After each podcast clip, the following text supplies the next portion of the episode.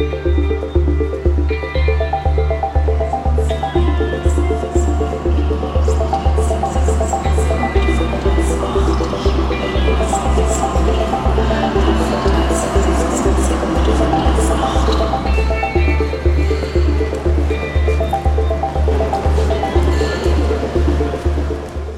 Coraggio di ricominciare il titolo di questa 49esima puntata, ricominciare tornando sui propri passi, affrontando i cambiamenti, ricominciare come individui, come membri di una comunità, come gruppi sociali avere il coraggio di ricominciare da capo per rimettere al centro la vita interiore.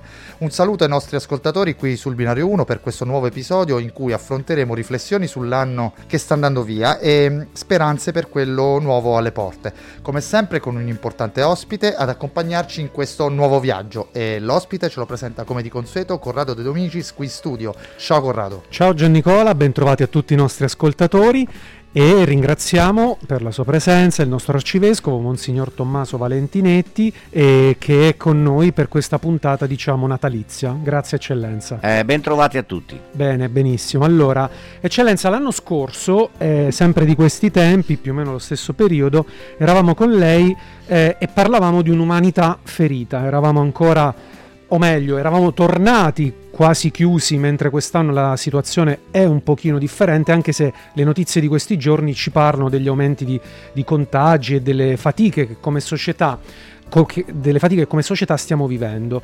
Eh, in modo particolare, per alcuni aspetti, è una società che sembra un po' imbrutita, una società, una comunità che è un po' confusa anche. E, ehm, però in questa confusione c'è anche eh, quella che mm, vediamo serpeggiare come una speranza, cioè comunque un'attesa, un, un voler andare avanti. Eh, ora, sempre immersi in questo contesto pandemico con le sue contingenze e conseguenze, ma a distanza di un anno, quali sono le differenze, ecco, quali sono le, le cose che lei nota e e, ehm, all'interno soprattutto ecco, della nostra diocesi, ma non solo. Cosa è cambiato? Cosa invece deve ancora cambiare un po'? Ma eh, ho fatto proprio un'intervista sul centro di ieri, eh, dove purtroppo devo constatare che ci sono ulteriori chiusure, non tanto le chiusure dovute alla pandemia, ma quanto le chiusure di accredine, ho usato proprio questo termine, che in qualche modo stanno un po' attanagliando parecchie persone, si è un po' acuito eh, il clima di conflittualità, eh, sono aumentate le situazioni eh, di, che degenerano quasi in patologia e, e, soprattutto non vedo più quel primo spirito, eh, direi, eh, di altruismo, di sensibilità che ci ha portato anche a eh, essere disponibili gli uni con gli altri. Eh, ora, mh, chiaramente la Chiesa, la comunità cristiana deve rilanciare un segno di speranza e il segno di speranza è andare avanti nonostante tutto, al di là di tutto. Anche il percorso sinodale che il Papa ci ha chiesto non è altro che un voler ritessere eh, dei rapporti, voler ritessere delle, delle relazioni anche perché credo che proprio di relazioni ci sia bisogno. C'è una povertà diffusa che sicuramente corrisponde alle maggiori necessità che chiaramente possiamo rilevare attraverso le statistiche che ci vengono fornite anche dalla Caritas, dal, dalla frequenza all'emporio, dalla frequenza alla mensa dei poveri e quant'altro.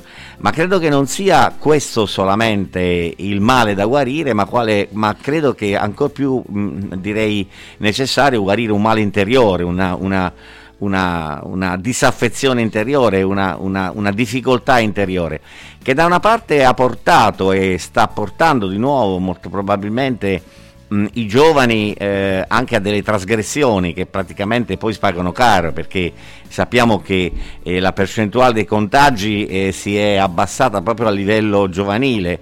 E dunque eh, chiaramente eh, le trasgressioni non portano a nulla, così come non porta a nulla la chiusura, ma eh, porta invece eh, l'accompagnarsi vicendevolmente, il fare strada vicendevolmente che ci potrebbe ridare quella speranza e che ci deve ridare quella speranza che sicuramente è il toccasana per riprendere un cammino a tutti i livelli. In settimana il Presidente della Repubblica Sergio Mattarella, in occasione della cerimonia dello scambio di auguri con i rappresentanti delle istituzioni al Quirinale, ha ribadito la sua contrarietà verso quella parte di popolazione che sembra un po' remare contro le soluzioni per l'uscita dalla pandemia. Parliamo di Novax, negazionisti, cultori di ideologie antiscientifiche lamentando inoltre il troppo spazio concesso loro dai media. Ecco, su questo argomento anche Papa Francesco si è espresso più volte parlando di vaccini come atto di amore. Eh, come nella politica, però, c'è chi ignora le parole del capo dello Stato e si adopera per gettare benzina sul fuoco dell'antiscienza. Anche nella Chiesa, a diversi livelli, da alcuni prelati a gruppi di fedeli, riscontriamo diciamo, posizioni che lasciano quantomeno perplessi. Cosa sta succedendo in tal senso? Sta succedendo che si rivendica una libertà, eh, si rivendica un, un senso di, di, dire no, eh, cosa che peraltro nei riguardi soprattutto dei vaccini è sempre stato latente dentro la, dentro la realtà sociale che, che, che, in qualche modo abbiamo vissuto e viviamo. Eh, ma senza sapere che se eh, mi posso assumere la responsabilità eh, di non vaccinarmi di fronte a una malattia che sostanzialmente è in fase di regressione, eh, non so se ho la stessa responsabilità o se la mia libertà mi è concessa di fronte a una malattia che non è in regressione ma quanto in espansione. Io faccio sempre il paragone con l'HIV. Eh, faccio il paragone con la poliomelite. Se non ci fosse stato il vaccino eh, Sebin a arginare la poliomelite che adesso non esiste più, non, non è più riscontrata a livello mondiale, eh, vorrei vedere che cosa eh, potremmo fare adesso col, col problema di tanti bimbi che potrebbero essere colpiti dalla poliomelite.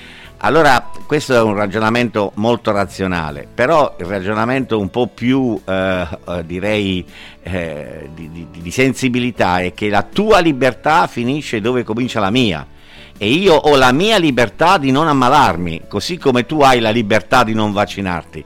Però se la tua libertà di, di, di, di non vaccinarti dovesse ledere la mia libertà di non ammalarmi e di non far ammalare i bambini e di non far ammalare i giovani e di non far ammalare le classi sociali più fragili, eh, io credo che questo dovrebbe essere significativo. Poi Papa Francesco l'ha chiamato un atto d'amore? Sicuramente sì, perché eh, mentre il mio ragionamento sta sta, si sta basando su una logica direi stringente da un punto di vista umano, da un punto di vista spirituale, sicuramente tutto questo si traduce in un atto d'amore, perché se io non amo l'altro o non penso che, che, che l'amore mi deve portare a evitare guai peggiori, eh, certamente eh, la situazione diventa molto complessa. Certamente c'è chi non crede, e chi non crede è libero di, eh, di, di, fare quello che vuole, ma che questo possa venire da un credente, io non lo posso condividere. Come pastore della Chiesa devo dire che l'errore è grave, l'errore è veramente mm, pernicioso, pernicioso soprattutto perché poi questo credente... Eh, vuole giustamente partecipare ai sacri misteri, vuole partecipare all'Eucarestia, vuole partecipare alla vita ecclesiale, ma la vita ecclesiale è fatta di, di, una popolazione che chiaramente vorrebbe vivere anche tutto questo in una certa sicurezza. E riprendendo proprio questo concetto della libertà che esprimeva lei, ehm, ci, le vogliamo chiedere se non c'è un po' il rischio che confondendo in maniera un po' leggera questa libertà con l'individualismo, alla fine si possa rischiare di non arrivare ad un punto di non ritorno, cioè nel quale conta solo l'essere nella sua individualità e non poi il bene comune e la comunità. Che l'altro. diventi strutturale questo modo di pensare. Ma infatti l'equivoco è sul concetto di libertà. Il concetto dell'equivoco è su questo concetto e soprattutto sul, sul concetto del, della esclusione o non esclusione. Cioè, lì eh, non si tratta di voler discriminare, non si tratta di voler eh, cacciare via, non si tratta di voler evitare che ci siano rapporti, ci siano contatti.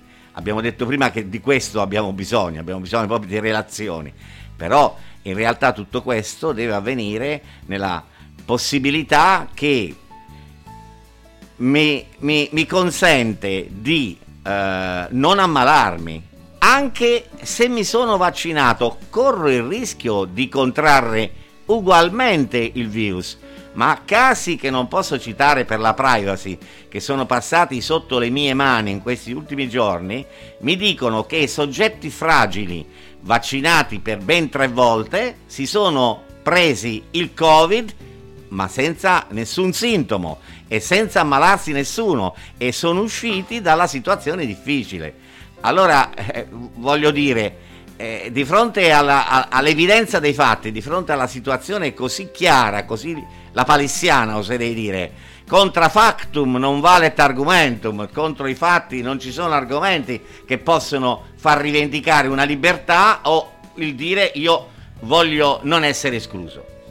Bene, eh, eh, tra poco ancora qui con Monsignor Tommaso Valentinetti, adesso su Radio Speranza in Blu ci sono i Queen, Somebody to Love.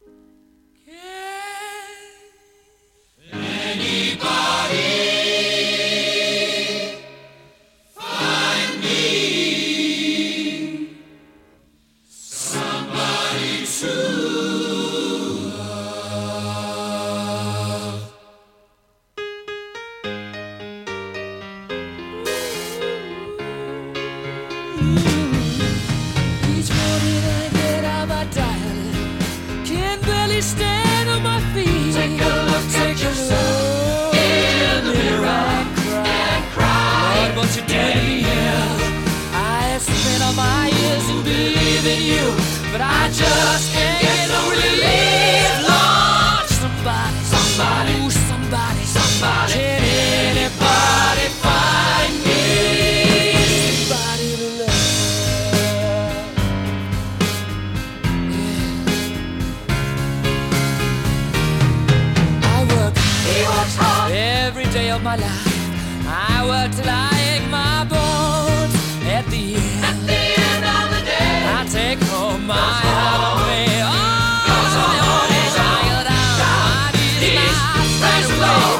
that tears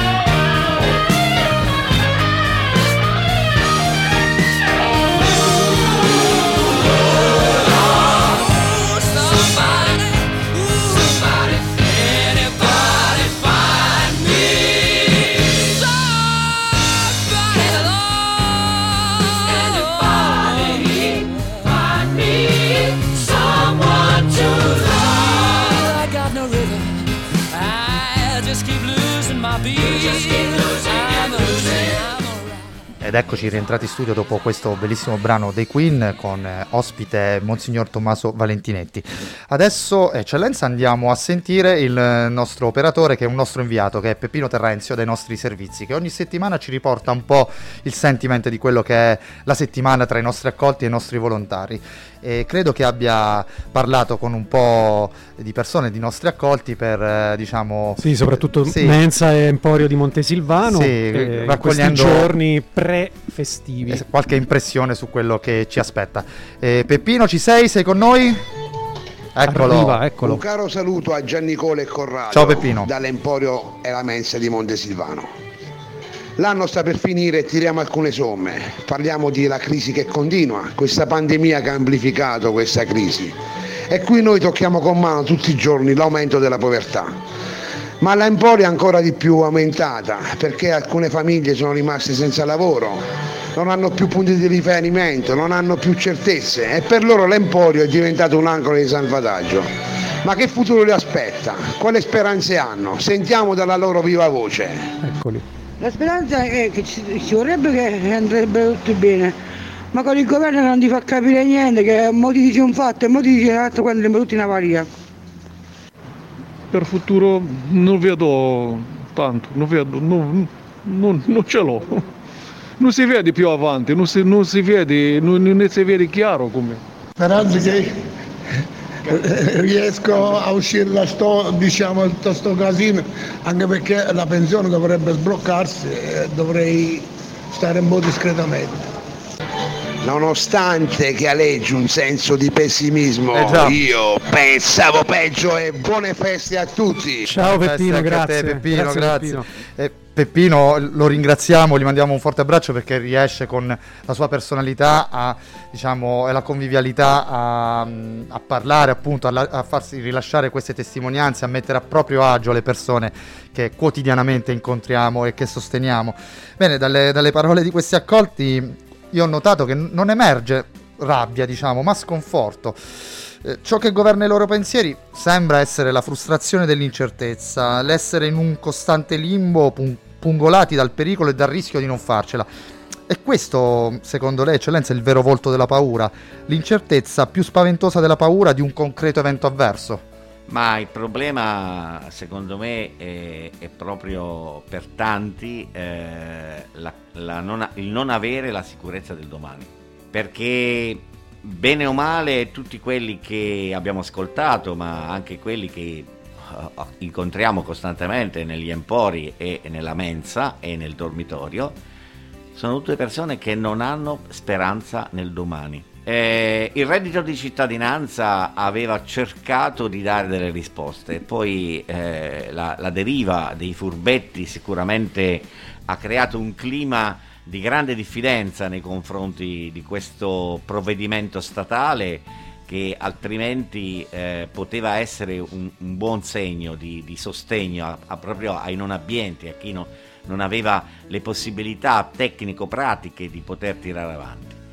E la cosa che dispiace ancora di più è che, come al solito, la politica populista eh, che cosa fa? Cavalca la tigre e siccome ci sono stati, vorrei fare le percentuali a questo punto, eh, una percentuale di furbetti che ha approfittato di questo problema, quanti se questo eh, sostegno non dovesse essere rinnovato eh, patiranno a causa della cattiveria di, tan- di alcuni, di- di un- forse di un certo numero, ma anche di una non comprensione della realtà da parte di chi invece dovrebbe leggere con molta più attenzione e non sfruttare politicamente il- il- il- la questione per affrontare determinati tipi di problemi. Eh, di fronte a queste cose io credo che debba esserci molto più colloquio tra le istituzioni e coloro che hanno le mani in pasta, lo- lo- lo l'ho detto anche nel- nell'articolo eh, dell'intervista già citata, cioè una- un collante maggiore e, e- e un'attenzione maggiore a comprendere realmente qual è la situazione, perché ho paura che molte volte o ci sono degli interventi a pioggia che non portano sicuramente delle soluzioni, o ci sono degli interventi di chiusura che non tengono conto di chi invece sta sulla breccia a, trovare, a cercare di trovare le soluzioni alle problematiche che queste persone hanno. D'altra parte quello che abbiamo ascoltato ci indica la presenza di persone concrete, di persone che hanno un nome e un cognome, di persone che forse non hanno una casa, di persone che forse non sanno come sbarcare il lunario per, ave- per pagare la bolletta della luce e via di questo passo. E i servizi sociali non è che queste cose non le sanno, ma forse una maggiore collaborazione, una maggiore attenzione nei confronti non dico solo della Caritas, ma di tutte le altre associazioni che si occupano a livello di volontariato dei meno abbienti, potrebbe essere una soluzione che aiuti questo momento che è sicuramente un momento molto complesso, molto difficile. Del resto il Presidente del Consiglio continua a ripetere, l'ha detto anche ultimamente, che ciò che eh, gli interessa è riportare la situazione eh, dei meno abbienti con il piano di resilienza a una realtà, eh, direi, di, non dico di eh, uguaglianza, ma almeno una realtà di vivibilità da parte di tutti in una società come l'Italia che ha tante potenzialità e molte volte, diciamocelo francamente, si sciupano tanti soldi inutili, mentre invece si potrebbe essere più attenti a questa partecipazione. Eh, un welfare da ristudiare in maniera molto molto più attenta e molto più seria. Bene, siamo giunti alla conclusione anche di questa puntata. Un ringraziamento di cuore a Monsignor Tommaso Valentinetti e buone feste, ma l'augurio per i nostri ascoltatori ovviamente lo lasciamo direttamente a lei. Auguri di cuore, buon Natale, che sia un Natale di serenità e di pace e soprattutto che sia un Natale dove